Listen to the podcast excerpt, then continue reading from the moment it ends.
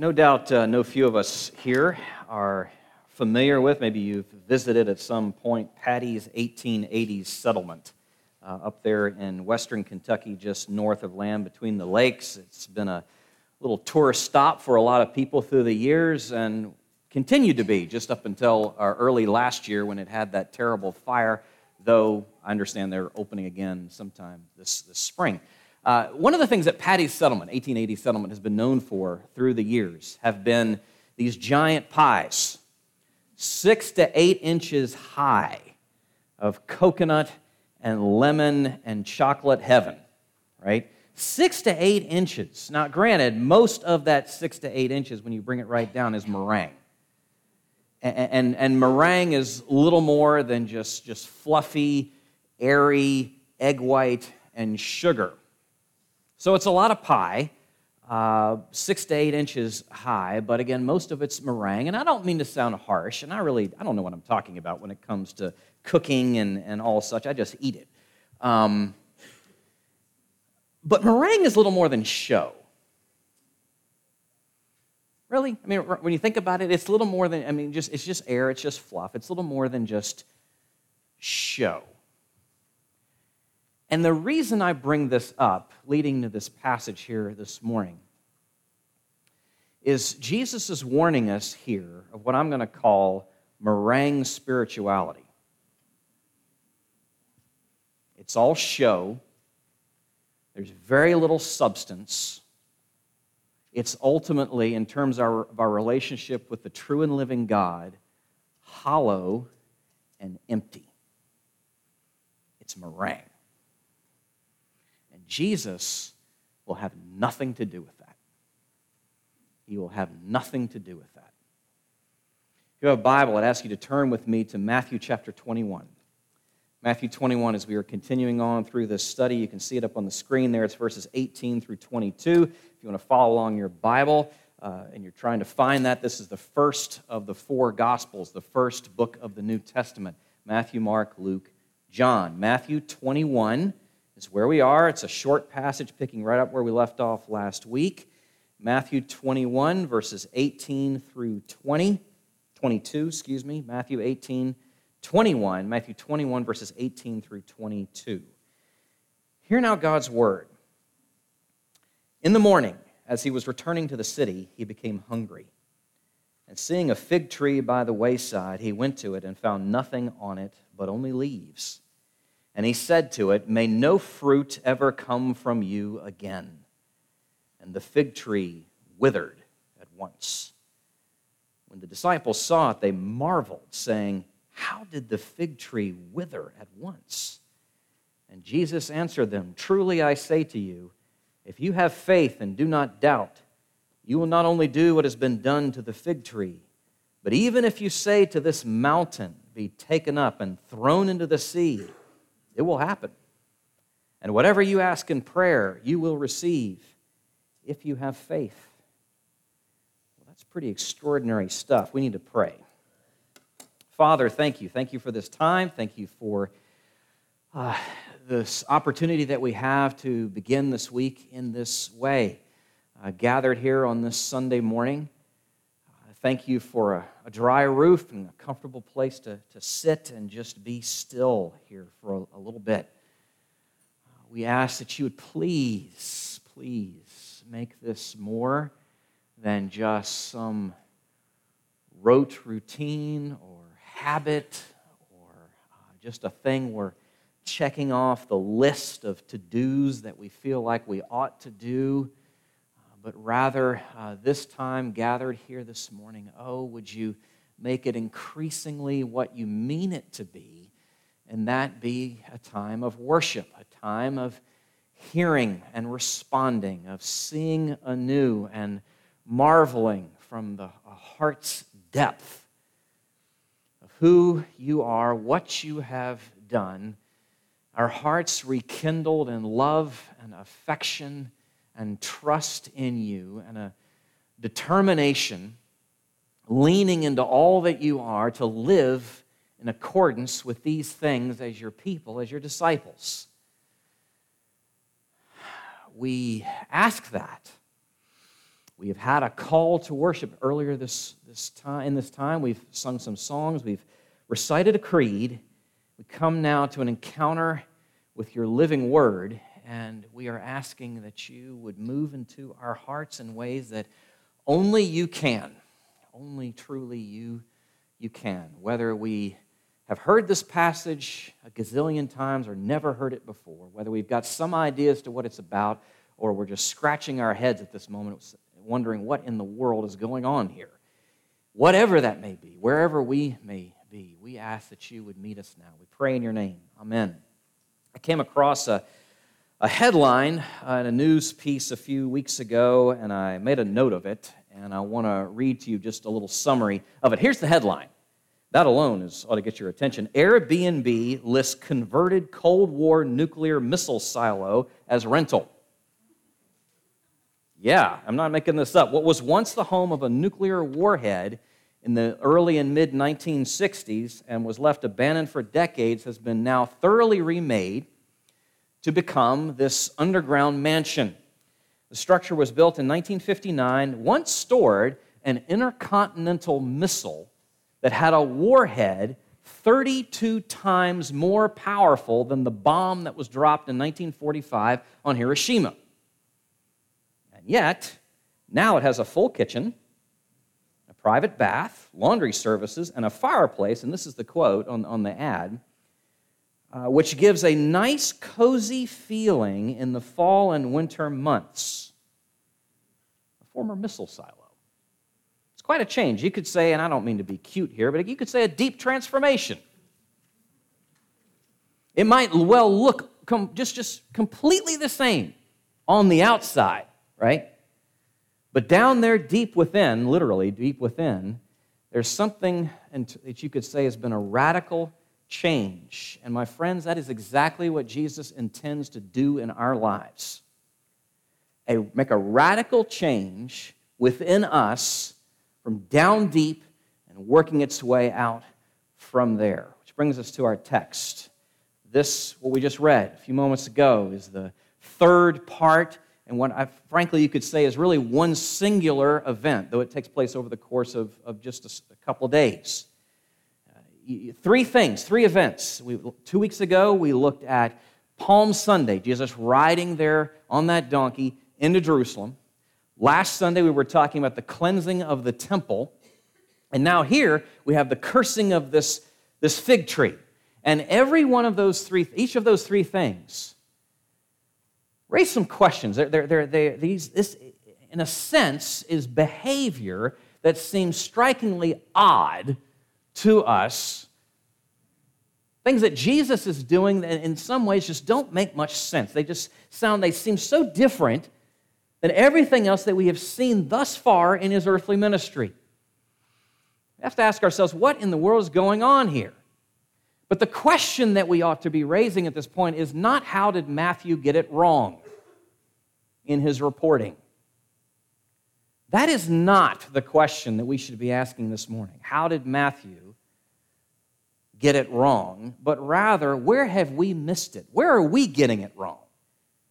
How is it that our, our impression, our understanding of Jesus is such that these three events, Palm Sunday, the cleansing of the temple, and now the cursing of this tree, seem so out of character to us? How have we missed it so? How have we missed Jesus so that these things seem so out of whack to us? That's the question that we should be asking. What's going on here? And what's going on here is, is really just this He is determined, Jesus is determined to bring deep change. Jesus is determined to bring deep change in the lives of his people, and we, as his people, as his disciples, as his followers, should want that, should long for that such deep change in ourselves. How do we see that? We see that in two ways in the text. You can see it there in your outline this morning, and there in part of your bulletin. The fruit for which he longs, and the prayer that we are called to pray. The fruit for which he longs, and the things for which we are to pray. Those two things show us something of his heart uh, as, as we look into this passage. We see something. What in the world is going on here with the cursing of this poor little fig tree? I say that rather sarcastically. The first thing, let's look at this. What is Jesus longing for? What is the fruit that he is longing for? This is the what. This is the what of the passage. What does he want? What is he after? What does he desire to see in us? And we get that, if you just look, read the first two verses, get a sense of that in verses 18 and 19. In the morning, as he was returning to the city, he was hungry. And seeing a fig tree by the wayside, he went to it and found nothing on it but only leaves. And he said to it, May no fruit ever come from you again. And the fig tree withered at once. Again, this is puzzling. What's going on here? But to get at that, we need to understand something of the growth patterns of fig trees, how they grow. We actually have to get into just a little bit of horticulture here. Fig trees in the ancient Near East were valued for at least these two things one was their fruit, and the other was their foliage, the shade that they offered. Every spring, a fig tree, a fig tree would come out in leaf, okay? And the, the, the coming out of those leaves always brought with it, inevitably, these little premature figs called tusks, uh, roughly about the shape of an almond, bitter, not terribly tasty at all, but yet edible still if you're hungry enough. Okay? So, the, so the deal is if you see the leaves, you should see these little premature figs, these tusks, and that was a promise of yet more to come. In just a few weeks, the, the full, the, the mature fig. So the leaves, you understand, is a promise of fruit. The initial fruit, those little almond things, they're going to drop off in a few weeks, and then the fuller fruit, the figs themselves, to come. So Jesus has a, a reasonable expectation as he sees this fig tree in leaf. He has every reasonable expectation that there will be fruit, even if it's just this premature little almond shaped size things. What does he find? He finds all leaves and no fruit. He finds, if, if you will, it's a, it's a false promise that this tree is making, false advertising. He has this very reasonable expectation, this profound, reasonable disappointment. All leaves, no fruit. If I can put it this way, if it's almost oxymoronic, a figless fig tree. That's what he is encountering here. So the promise of the leaves then takes you into the curse on the tree. This is not Jesus throwing a temper tantrum. And this is the way some people have approached this text. He's just lost it and so unbecoming. Now, again, it does seem somewhat strange to us because, yes, if you've read the Old Testament, you know that there are judgment miracles there. We, we do have the flood. Oh, that, that's one. You do have the Tower of Babel. That would be another. You do have the plagues there in Egypt. That would be another, or another, another series. But when you see Jesus' miracles, all of them up to this point have been restorative, they've been healing but this one seems so markedly, so markedly, so dramatically different to us. And so again, people wonder has he just snapped? Has he just had it? You know, like a parent with young children. Have they just had it? You know, I've, I've, I can't take it anymore. You've, you've, you've, you've. No. Jesus is in utter control of not only himself, but also all of his circumstances, his surroundings. He's God. We know, we know something of his character already at this point, up, up to this, this point here in the gospel record. So we know in no way is it just that he is snapped. No, he's in control of any and everything that you could possibly imagine. But rather, this is an, an object lesson that he is, is teaching, he is giving to his disciples. It is an acted parable. That's what he's doing here. The context is absolutely vital for us to understand. I said this earlier. This is part of, this is the third part of, of a three act thing. Jesus riding in into the city on Sunday, on Monday, coming into the temple and cleansing it, and now here on Tuesday, pronouncing this curse upon the tree. That figless fig tree, all leaves and no fruit, points to the temple. It represents, it's an object lesson of this is what the temple is lots of activity and no substance. And its withering was meant to point towards the time that is coming, and was for them just coming in a few decades, 70 AD, when the temple system of worship that the Jewish people were so accustomed and used to was going to be obliterated. No more. No more. Jesus longs for fruit. He longs for true, authentic, heartfelt worship. He longs for faith and repentance. He longs for trust and obedience. He longs for, for word and deed, orthodoxy and orthopraxy. That's what he's longing for. That's the fruit he's looking for. And we, as his people, we, as his disciples, should as well. Again, this is, this is something of a warning, a warning to us this morning. Are we all leaves and no fruit? Are we figless fig trees? That's the question that, that demands to be wrestled with as we consider this acted parable, this object lesson. What do others see when they look at us?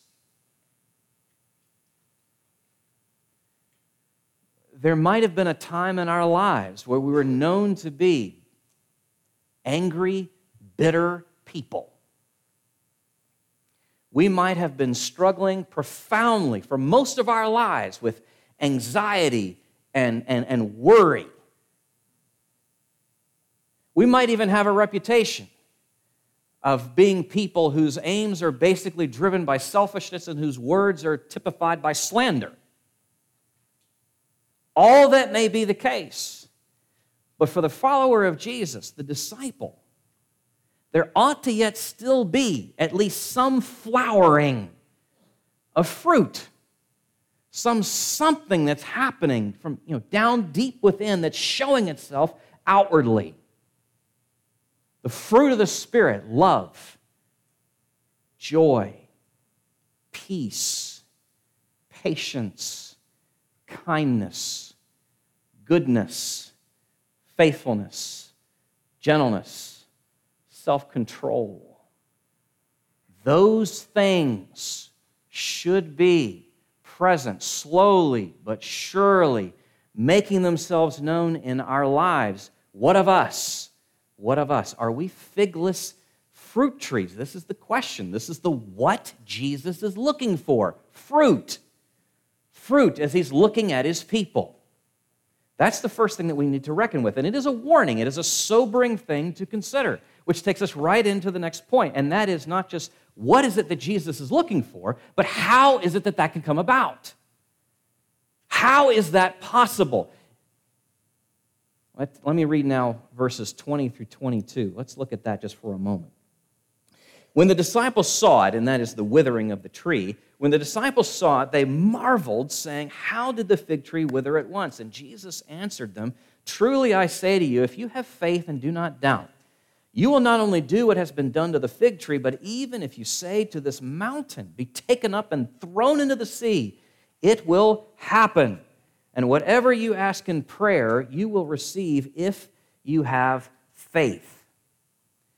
That's quite a promise. That is quite a promise. We need to be very clear on exactly what it is. The, the, the sad thing is that this is a, a promise that can be, and many of you know often is, misread, misunderstood, and misapplied and therein leads to a lot of disappointment, distress, and disillusionment because we're not settled rightly on what promises like this that Jesus makes actually mean. This is not a blank check. Jesus, in no way, is saying you can ask for whatever you want and want whatever you want, and I'll give it. That is not what he is saying. And if you know anything about your heart, and how selfish and foolish and short sighted we can be, this, that should be a cause for praise for you right now. That He will not give you whatever you want. when you really understand something of your wants. Okay, it's certainly not what it means is that. It's not a blank check, but rather it is a promise that is dialed in specifically on a particular concern. Again, the context is vital. When and where? When and where is Jesus making this promise? Again, he has ridden into the city, he has cleansed the temple, and he has cursed this tree. When he makes reference to this mountain, he is surely referring to the Temple Mount.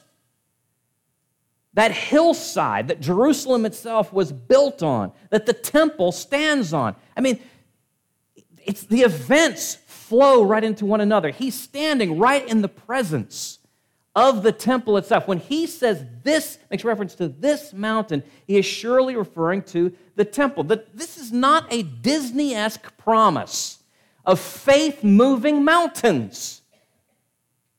This is a gospel driven promise of faith moving that mountain, that mountain of dead religion, that mountain of all leaves and no fruit, that mountain of dead orthodoxy and no life. That mountain, he is promising that through faith and prayer, he will move. He will move. That's what he longs for. And he stands opposed to any obstacle, any obstruction to true and living worship. And therein, that is what he is calling us to pray for. That any such mountain, any such obstacle, any such obstruction, which seems so big, immovable like a mountain, that he would then move. But how can we know? How can we know? What is the assurance that we have that he would actually hear such prayers? What assurance do we have of this promise? Two things. First, the greatness of God. The greatness of God, not the greatness of our faith.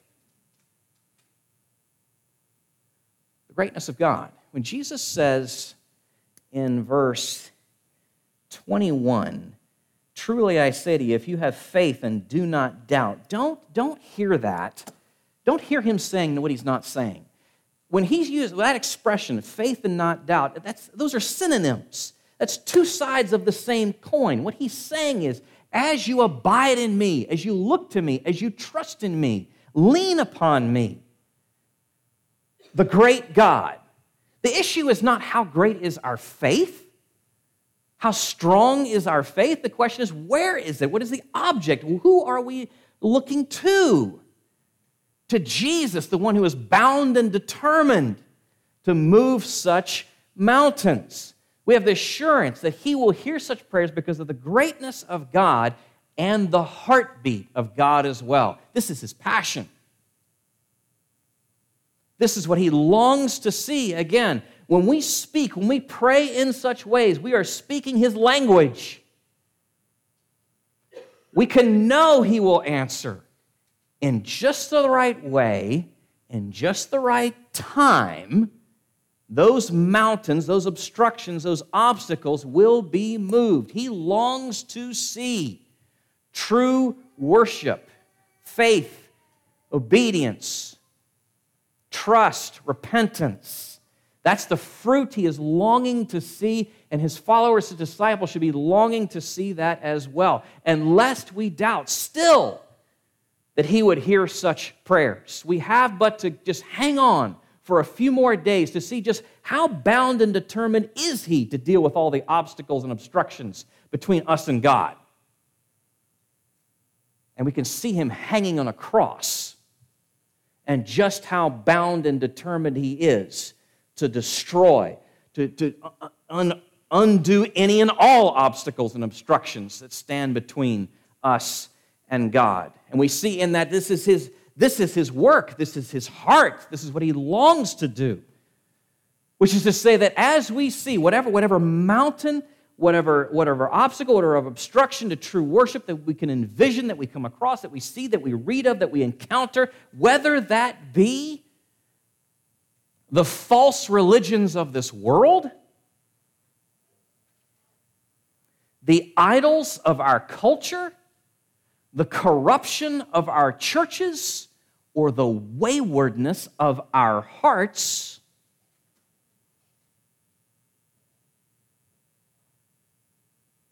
we have but to ask Him, and He will do a work moving the mountain. Moving the mountain. Jesus is determined to bring deep change in his people.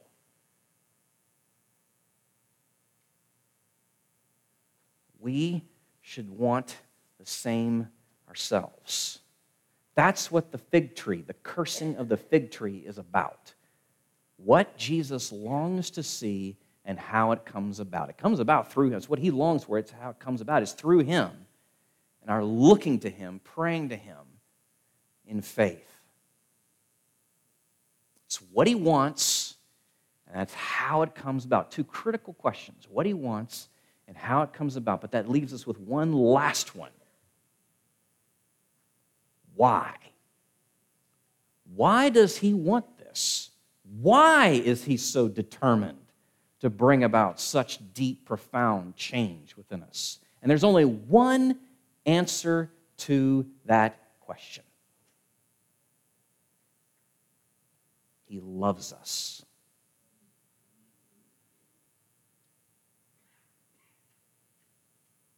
He loves us. That's why he is so determined to bring about this work of renewal and reclaiming and redemption, salvation in the richest, fullest sense in our lives. And he will stop at nothing because of his love for us. C.S. Lewis writes of this determined love, this persistent passion, in a section from his classic book, The Problem of Pain. I want to read to you this paragraph. We are, not metaphorically, but in very truth, a divine work of art, something that God is making, and therefore something with which he will not be satisfied until it has a certain character. Here again, we come up against what I have called the intolerable compliment. Over a sketch made idly to amuse a child, an artist might not take much trouble. He may be content to let it go, even though it is not exactly as he meant to be. But over the great picture of his life, the work which he loves, though in a different fashion, as intensely as a man loves a woman or a mother a child, he will take endless trouble and would doubtless thereby give endless trouble to the picture if it were sentient. One can imagine a sentient picture after being rubbed and scraped and recommenced for the tenth time, wishing that it were only a thumbnail sketch whose making was over in a minute. In the same way, it is natural for us to wish that God had designed for us a less glorious and less arduous destiny. But then we are not wishing for more love, but less. That's why we find ourselves being so roughly handled at times in life, because we're being rubbed. As the, the artist's work of art, he's not done. He's reshaping, he's reclaiming, he's renewing it. Now, Lewis makes reference to this as the intolerable compliment. Now, I think sometimes we hear that language and we hear this argument that he is making, and we get fixated on the intolerable side. And granted, a lot of that's not a lot of fun, but it's still the compliment. It's the inestimable compliment, it's the ultimate compliment. He loves us. That's the only explanation as to why he's taking such trouble with us. Why he would carry out this ongoing work of renewal and reclaiming and redeeming and the rubbing and the shaking and that what feels like the rough handling because he loves us. Because he loves us. And just think about this for a moment. He made us. This one who made us He knows us. He has all the design specs in mind. Just like He knew what the temple was for. Just like He knew what a fig tree was for. He knows what we're for. And He is determined to carry out this work. He is determined to love us well. Let's pray together.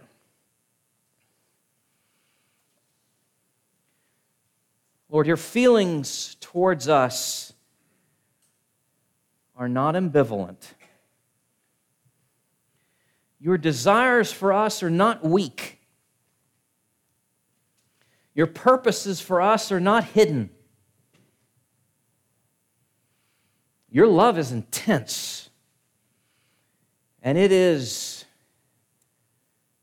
persistent. And there is great intentionality to your love. We thank you this morning.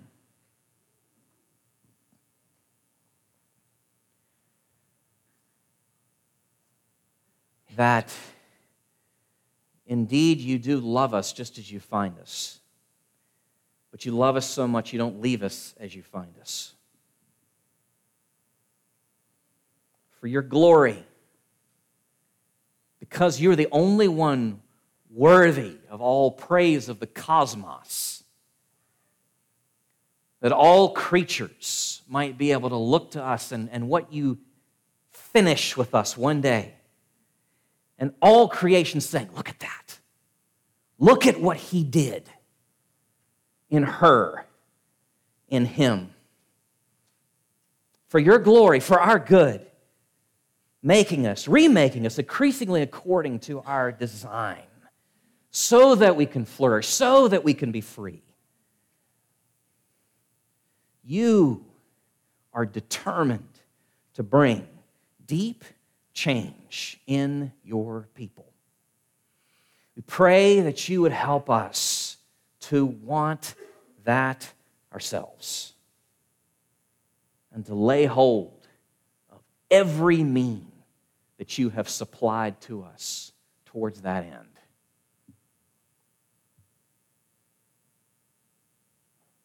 We pray in your name. Amen.